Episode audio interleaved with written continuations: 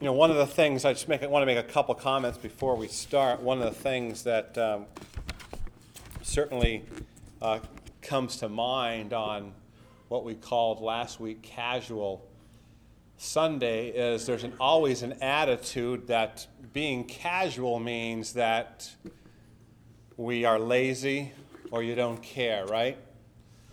So that's not the emphasis. That's not the thought process when you're thinking of casual, right? That should not be part of our thinking.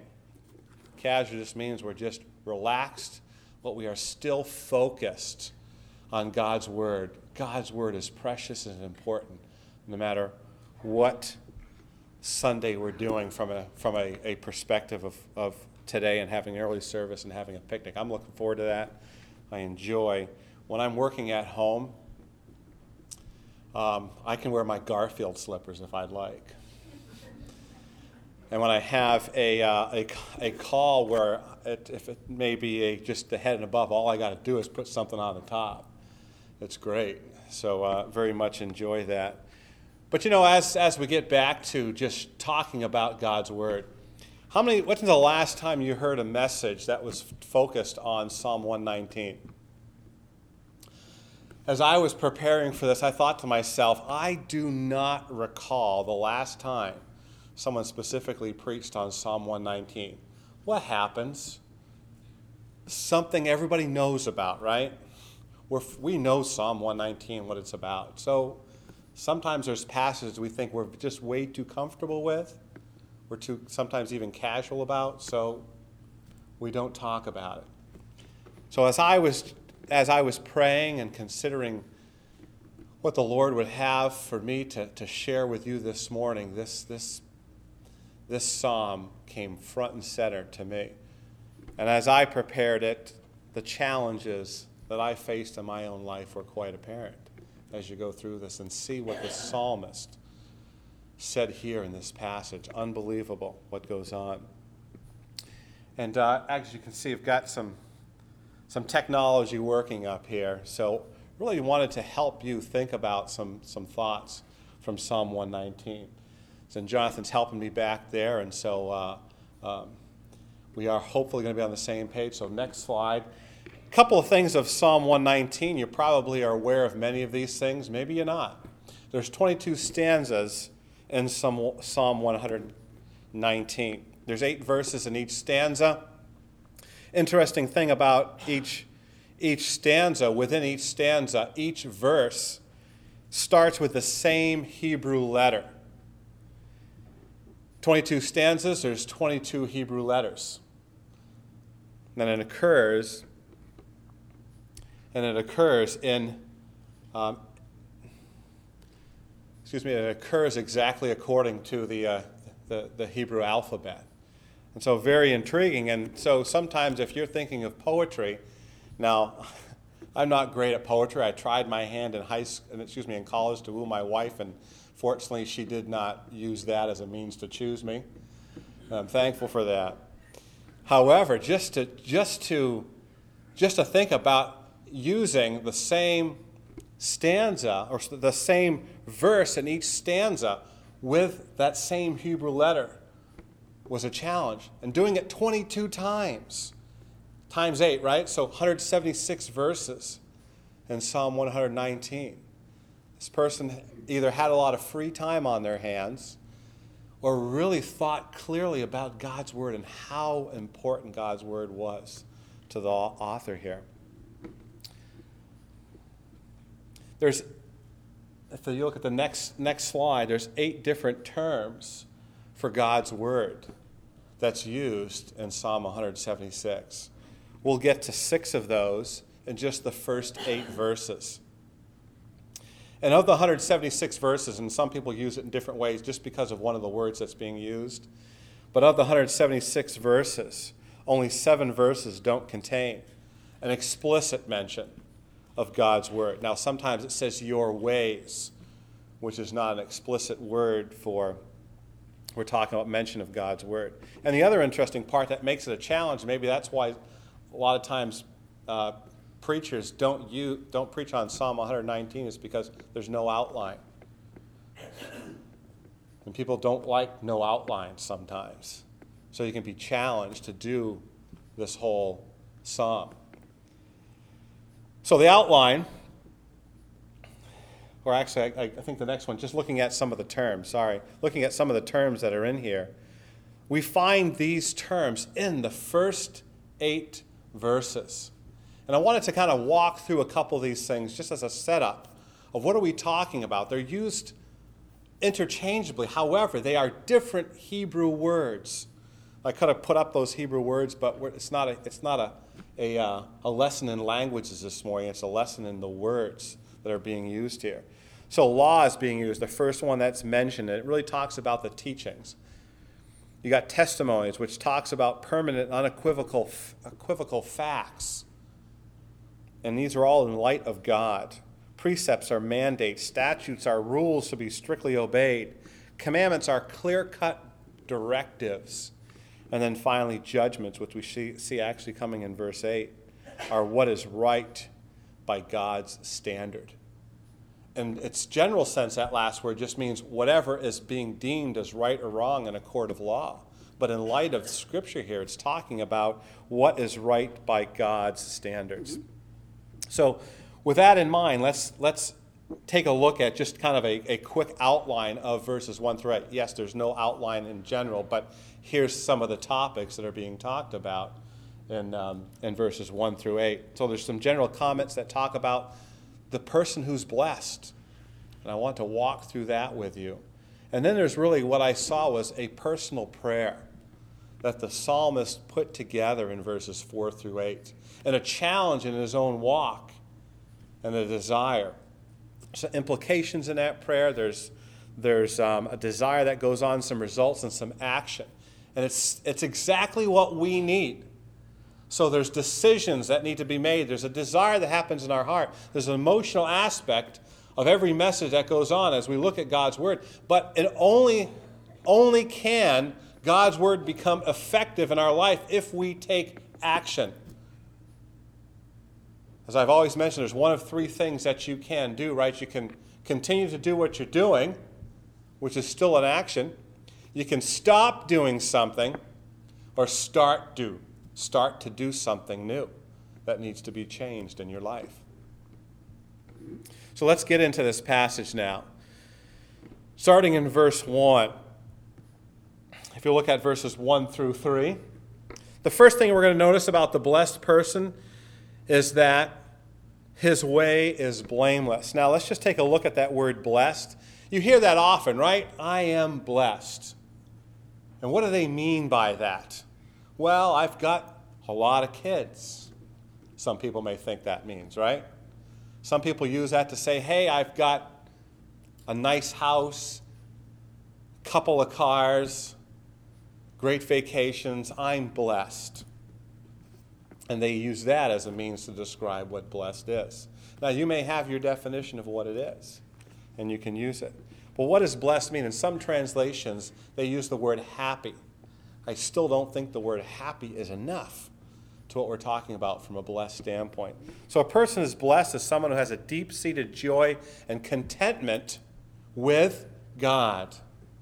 Do you have that today? I'm going to ask you a lot of questions for you to ponder upon today, because these are the same questions I had to ponder upon myself in studying through this passage. Do you have a deep seated joy and contentment with God today? Or is there something in your life that's missing? Or there's struggles, there's challenges going in your walk? Do you have that in your life today? For the believer, it also refers to redemptive favor, right? We are blessed because we are children of God.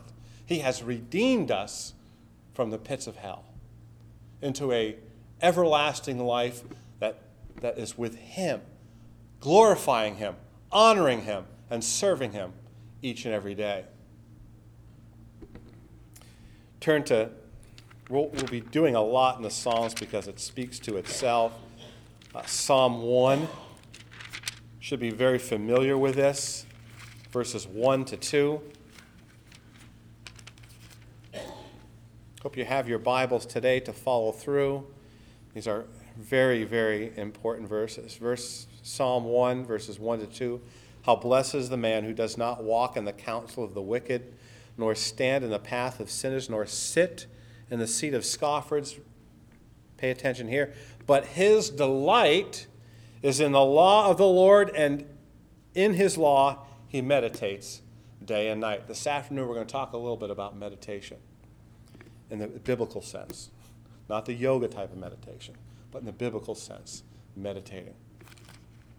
Turn over to, to Psalm 112,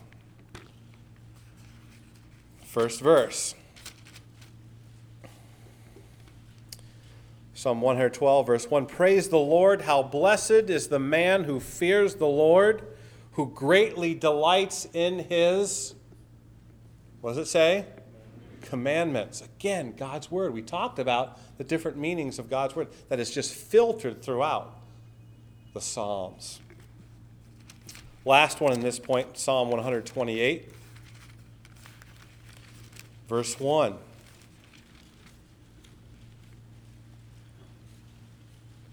How blessed is everyone who fears the Lord, who walks in his ways. And we're going to talk about that word ways and what that means and the implication of that to us.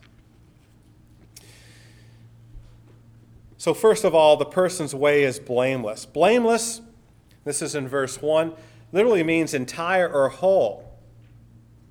In the context, it means undefiled, faultless, or upright in conduct before God. Think of it in the Old Testament sacrificial system. They had to bring a sacrifice that was what? Blameless, without spot. There was nothing that you could find that was not good about that sacrifice. And that is the way we are to present ourselves before God. So, how blessed is the person whose way is blameless. And what is way here? Way here talks about our walk, our pathway.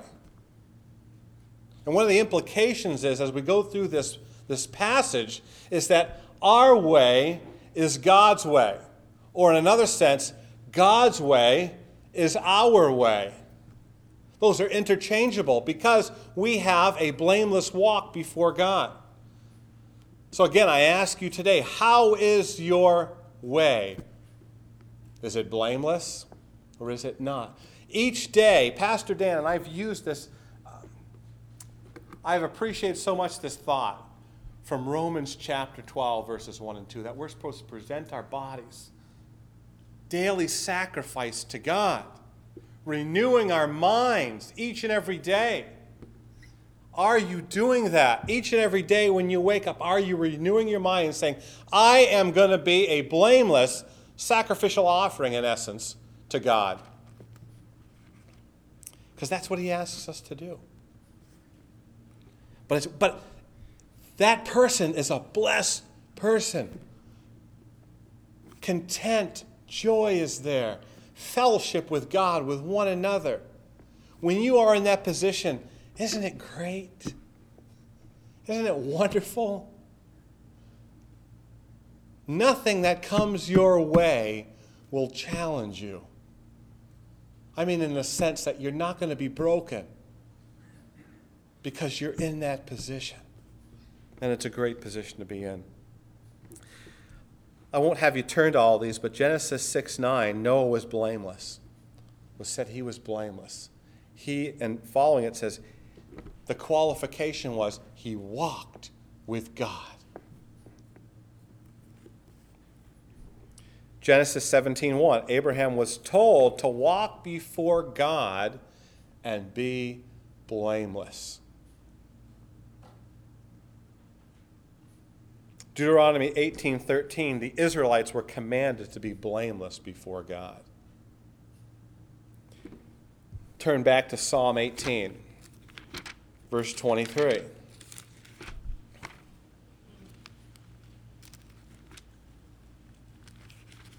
Here's a claim that David makes Psalm 18, 23.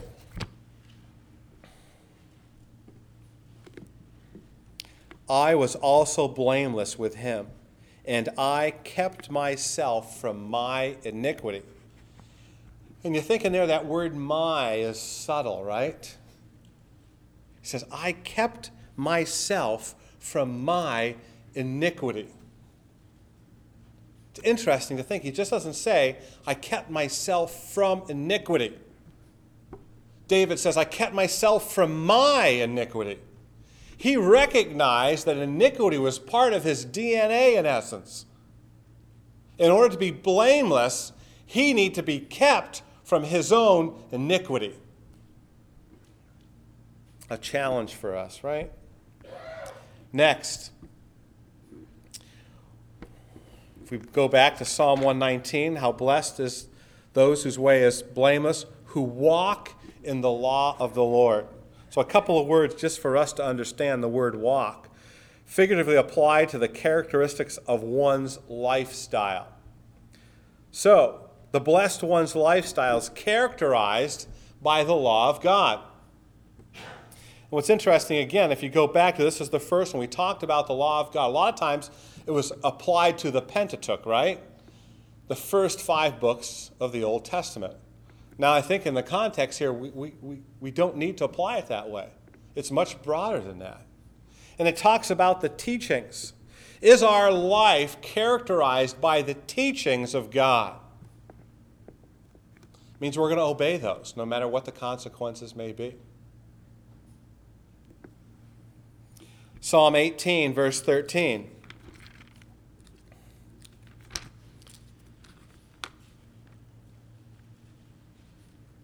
Talks about the Israelites and what was God's desire for them.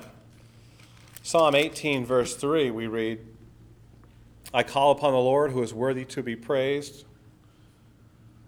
Don't think that's the right verse. Am I reading? Oh, I read verse 3. That's why. Sorry about that. Psalm 18, verse 13, the Lord also thundered in the heavens. And no, that's not right either. It's somewhere in here. That's God's desire was for Israel. And that's like Don this morning when Sunday school, we were, at, we were being challenged, right, Don? So aren't I? We all are. God's desire for, was for Israel to walk in his way. Turn, turn to Psalm 128, verse 1.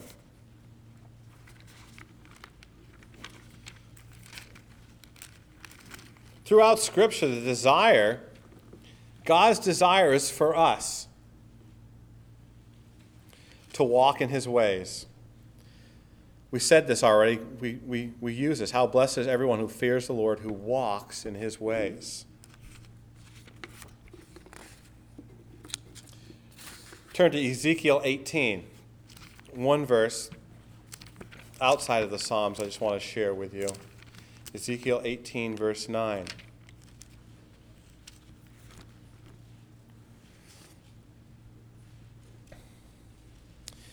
In the context, it's talking about a righteous man in verse 5, but if a righteous man, a man is righteous and practices justice and righteousness, and it continues on and brings this list of the things that are the ways of God, according to the law of the Lord.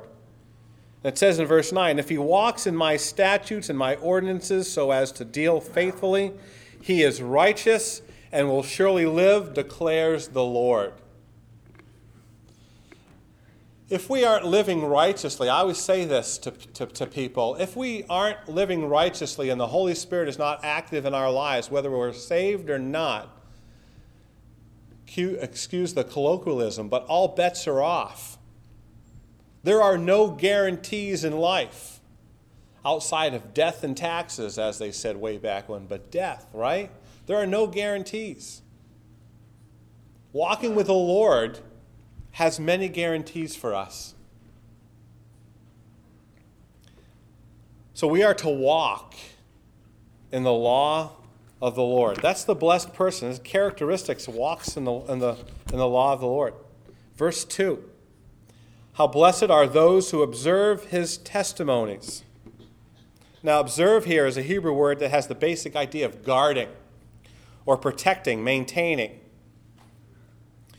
It's interesting in, in the dictionary, and the one I have is the Thorndike Barnhart. Don't have the Webster's uh, specifically, but de- defines observe this way to examine carefully, watch, study, to follow and practice, keep, to show regard for, or celebrate even. So when we observe his testimonies, we are guarding and protecting those because they are of God. Turn to Psalm 25, verse 10. Then we're just going to go back and just look at a number of verses that are specifically within 119. Psalm 25:10 All the paths of the Lord are loving kindness and truth to those who keep his covenant and his testimonies. Are you observing God's testimonies today? Are you guarding them? Are you protecting them? Are you celebrating them in your walk and in your life today? We get very set back, right? Last week, um, Don shared uh, with us on worship, right? And the excitement of worship. There's a time, right, to sit back and be pensive and contemplate our walk with God. And there are times when, during a worship session where we just get very excited about what it is to obey God's word. It's not difficult. It's not cumbersome, as they say. Yes, there's challenges in that, but what is the end game? It's eternal life. It's life with God. It's, it's, it's pleasure. It's worshiping. We don't have to be challenged by what goes on in the world. Back in Psalm 119, look at verse 56.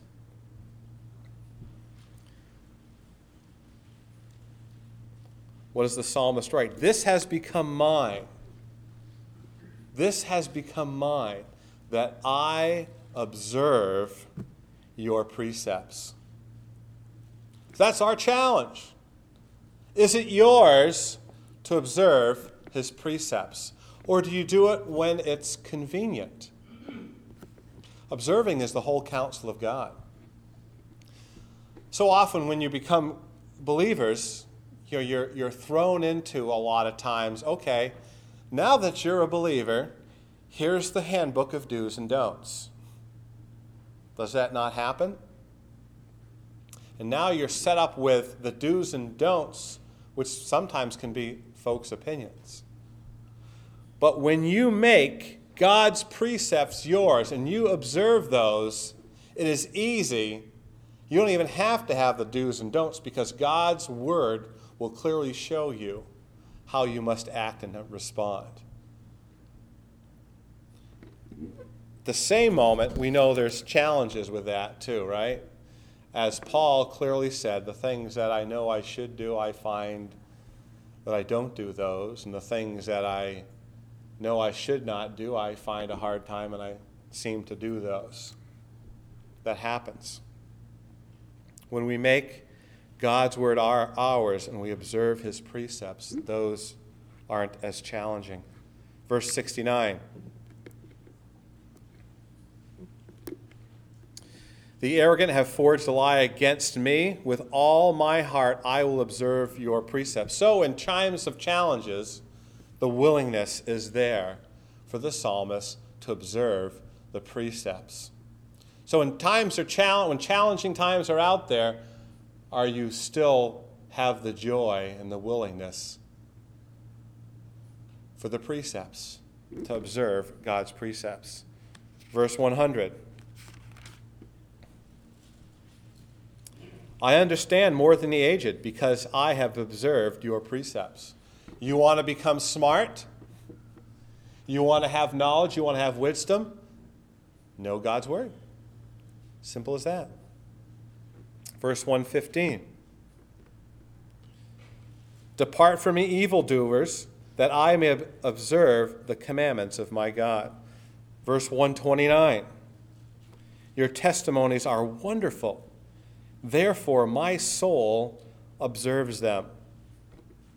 And finally, verse 145 I cried with all my heart, Answer me, O Lord. I will observe your statutes. So, the question you asked during the, during the day, during life, will you, will you observe God's statutes? Next, the blessed seeks God with all his heart. Back to Psalm 119, end of verse 2. How blessed are those who observe his testimonies, who seek him with all their heart. Seeking here talks about following for pursuit or search. So the idea is that there's an active aspect here, right? We are out there seeking. One of the things that, now I grew up in a, uh, uh, when I was younger, not till 13, did, did our family in various aspects come to know Christ as Savior. And before that, I was not seeking after God, had no inclination, no desire to know God's Word. And then still went to public school and was challenged there because there were very few, if any, outside of our family that really desired to know God's Word. And so when I got to college, my thought completely was I want to go to Christian college because I want to meet Christian people. And most of all, I wanted to find a Christian wife. And I was focusing on that, right? That was one of my items on my checklist that I had. Find a wife, then if studies work out after that, we'll, we'll take care of that. No, but finding a wife, so I, so I, I, I did what I could to do that. And there were certain aspects, certainly characteristics of that, but I did and I didn't give up. There were times where I, I probably felt like I sh- should give up because of maybe challenges that were going on. I said, No, I'm not going to do that. I'm not going to give up. I'm going to focus. I'm going to pursue that. And then when I met Pauline, I said, All right, think I found it. Let me pursue. And continue on with that. And then when we both decided, yeah, that was part of the Lord's will, I said, right, check that off. Let's pursue the other stuff that needs to go on. But yeah, simple illustration, but when you pursue, you continue on. And, and understanding God's Word and knowing God's Word is a lifetime pursuit. It doesn't stop. And you can't quit. And you got to keep moving on. And it's with all our hearts, right? What is the heart? So often you hear the illustration, right? Heart knowledge versus head knowledge, and use the illustration. I, I, I have to break, sorry, I have to break that illustration for you because it's not accurate. The heart that the scripture talks about is not the beating thing in here, right? Actually, your heart is your seat of emotions that's really up here. It's part of your brain, it's part of your mind. So when people talk about head knowledge and heart knowledge, and they point to these things, you could say, I don't know, maybe head knowledge, heart knowledge, somewhere in the brain where that piece is. But the heart is the seat of emotions, right? It's our emotion, our intellect, and our will that needs to be involved. So all aspects of our body needs to be part of this seeking after God. Not just intellectually, right? All right, I'm going to study God's word. I'm going to gain what I can and get the logic behind it so I can be able to respond to people. Or there's people who I've seen in some churches who, who seem to come up front uh, during altar calls when, when they're happening and they they're coming up crying every Sunday. Well, they haven't put their whole heart into observing and obeying God's word. It's not all there, it's only partly there. Have you given up your emotion, your intellect, and your will over to God?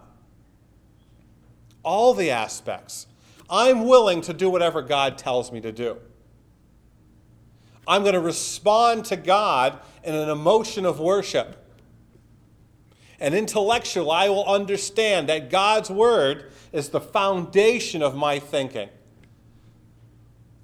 That's seeking God with all your heart. Look at verse 10 in Psalm 119. With all my heart I have sought you. Do not let me wander from your commandments. Verse 34 Give me understanding that I may observe your law and keep it with all my heart. Verse 58. I sought your favor with all my heart. Be gracious to me according to your word. Verse 69. The arrogant have forged a lie against me. With all my heart I will observe your precepts. And then verse 145, I think we, we're going through some that were the same as we used before. 145, I cry with all my heart, answer me, O Lord, and I will observe your statutes. So the question today is Are you following God with all your heart? Are you seeking Him with all your heart? That person is blessed who is doing those things. Next, they also do no unrighteousness. Again, very simple here. Unrighteousness is talking about perverseness, wickedness, dishonesty, wrong, iniquity. I know we have an inclination in our own fallen nature for us to have a, some, a gravitation because of our flesh to sin. But is that a habit of yours? Is that something that continually you have a challenge with in your life?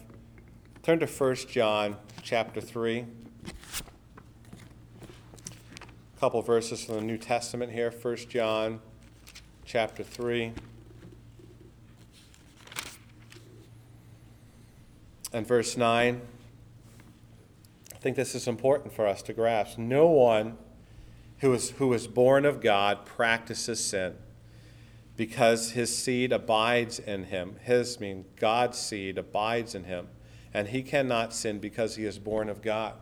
You will not, as David said, keep me from my iniquity. As you are a child of God, the Holy Spirit within you will continually challenge you about your sin.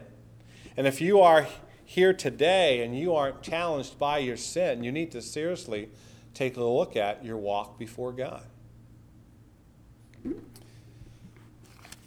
Chapter 5 of 1 John, 1 John, verse 18.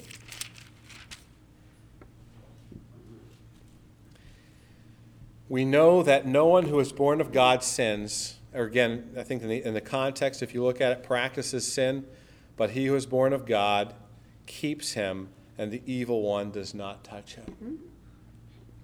So the one who's blessed is the one who does no unrighteousness. Next one, the person who's blessed walks in God's ways. Again, this is one of those words that I was saying that people can use it as designating God's word, but it's really a characteristic of God. Do we have God's characteristics? It's our way of life, our actions, our behavior. Uh, Psalm 119, 105. You should be very familiar. You should probably you probably quote this. One of the songs this morning we sung had this as the key theme of the song. Your word is a lamp to my feet and a light to my path. God's word shows us what our way ought to be. So the only way we're going to be walking in God's way is to know his word. So challenge again, how much time are you spending in God's word?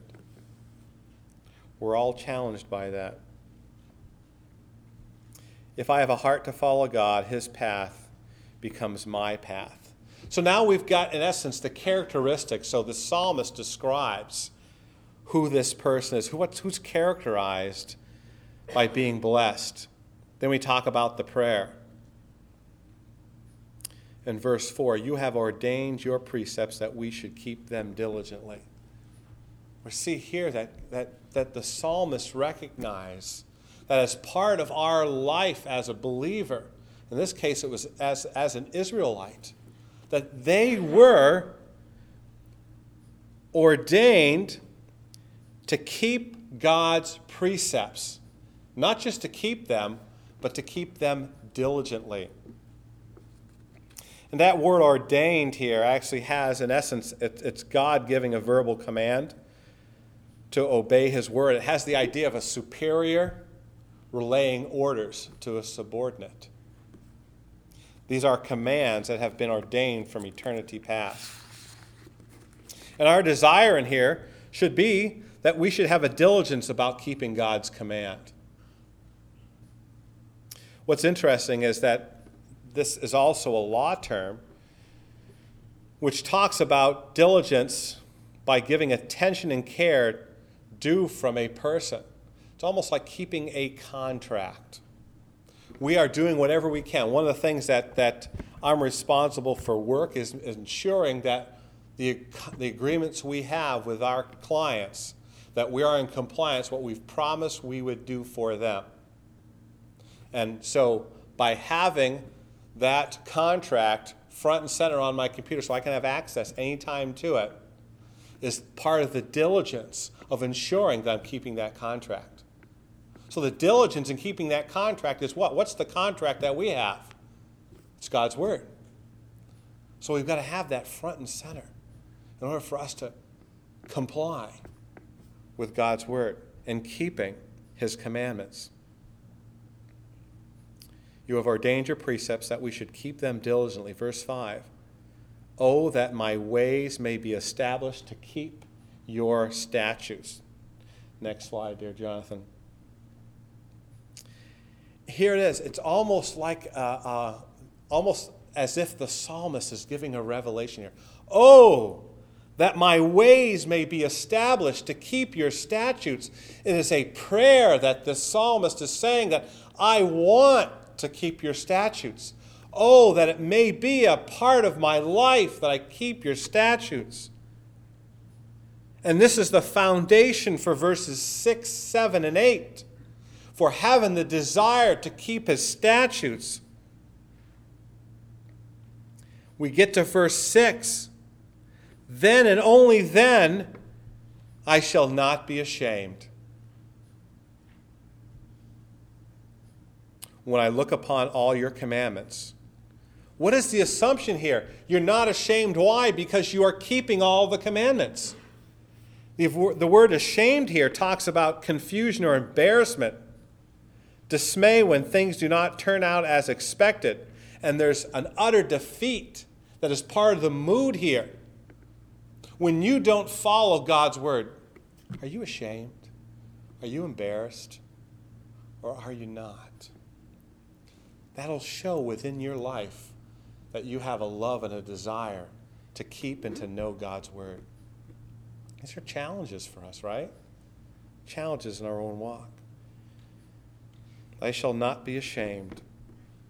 The desire is that the right living has occurred so that when the psalmist is looking into God's Word, there's no shame there, right? No shame because the psalmist is keeping God's commands. Turn to look at verse 80 of Psalm 119. May my heart be blameless in your statutes so that I will not be ashamed. Are you focusing on God's word? So finally, we have some action that takes place. Starting in verse 7, we have some action. So, again, the establishment here is from verse 5 that my ways have been established to keep your statutes. Why? So that I will not be ashamed. And then it says in verse 7 some action I shall give thanks to you with uprightness of heart. Are you giving thanks to God this morning? When you came here, did you say, I'm so thankful to be here?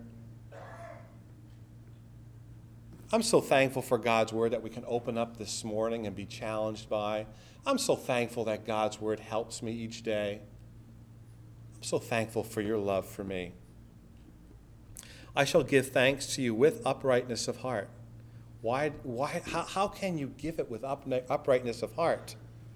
It's again because your ways have been established to keep his statutes. I shall give thanks to you with uprightness of heart when I learn your righteous judgments. It's interesting, that word learn has a two pronged understanding here. The word learn here talks about both learning and teaching what has been learned. So it's an idea of, of to, not only to practice, but to be taught. So when I learn and practice what has been taught, that's the idea. I have learned and practiced, and I am also going to take that to others. It's interesting. So in, in Hebrew, this word learn has both the idea of learning and, and teaching, whereas in Greek you have to have they have separate words to do this. So it's, sometimes it's very difficult to be able to actually explain this verse in the Hebrew. However, it says, When I learn your righteous judgments, when I learn those, I understand those, I've been taught those, and I'm also actively teaching others those same things. So the psalmist give thanks with an upright heart because of the learning God's judgments. There's a reliance on God. Verse 8 I shall keep your statutes. So at the end, here's the proclamation, right? I shall keep your statutes. Do not forsake me utterly. Now, I, th- I don't believe that the psalmist is simply saying, Hey, I'm going to keep your statutes, so please don't forsake me utterly. He's simply saying, Listen, my reliance is completely on you. I understand that you're not going to forsake me utterly because I have a reliance upon you. That's your promise, that you're not going to do that for me. And we need to grasp those promises within us that we can rely upon God in order to be able to keep His word.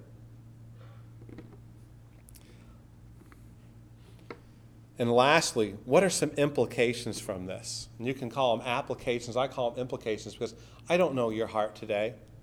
I don't know what you need in order to change today because you may not have the love for God's word. You're not keeping His word. You're not, you're not being ordered by His word. You don't love His precepts. So here are some challenges for us. And we ask the question so we need a hunger and a thirst for God's word. Do you have that today? As the hart or the deer pants for the water brooks, does your heart pant for God's word? Do you have a hunger and thirst for God's word? We need to be studying God's word. We can be challenged by that, right? Studying God's word with technology today, you can you can you've got uh, the the uh, I actually on my on my uh, iPad here I actually have the MacArthur's daily readings. So it's very easy just to go through some of those things, right? But are you studying it, or are you just going through the motions? All right, got the day done, on to the next thing. Are you studying God's word? We need to be obeying God's word. There's implications from God's word. Are we obeying it? What is it for today in your word that I need to change? Or do I keep doing what I'm doing? Obedience doesn't always mean changing, just be continue what you're doing. We need to love God's word. Do we, do we hide God's word in our heart so that we don't sin against Him? Do we have a love for His word? And then finally, we need to recognize our reliance on God to keep His word. The psalmist clearly recognized that without God's help, he wasn't going to do these things. Without God's help, we are challenged to do these things. You know in your own walk those things that are challenging for us.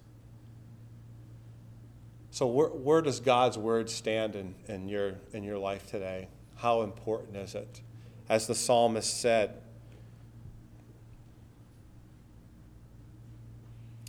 did his, his desire was that, that his ways would be established to keep God's word. Where are you today? Where am I today? How are we challenged by God's word to keep his word? This is the only means by which we have, we have a potential for success in this world today is by obeying his word and living his word. I'm going to ask before we pray, Chris, if we can sing Speak, O Lord, as the closing. And I want you to, to I want maybe there's one of the verses we just have the, the instruments play and we ponder upon the words. I don't know if you looked at those words this morning. Those are powerful words that were up there. Think about those things and ask God how He would have you to change today. Let's pray. Lord, your word is powerful. Thank you for the emphasis we had just on your word, the songs, the, the, the responsive reading, the, the meditative verse, and the challenge for us to have such a love for your word. Lord, I, I know that even in my own walk, uh, there are challenges, and I pray that you would help me each and every day to renew my mind and present my body to you every day for your service to bring honor and glory to your name. Thank you for all that you've done for us and our desires to seek to bring honor and glory to your name. We pray this all in Christ's name. Amen.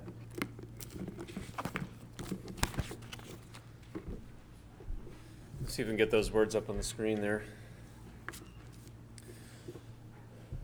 What I'd like to do is just have the instruments play through, and if you guys could just toggle through verse 1 as they're playing, and then we're going to sing the third verse to close the service out. So as the instruments play, you can just play through, and then we'll, we'll sing verse through.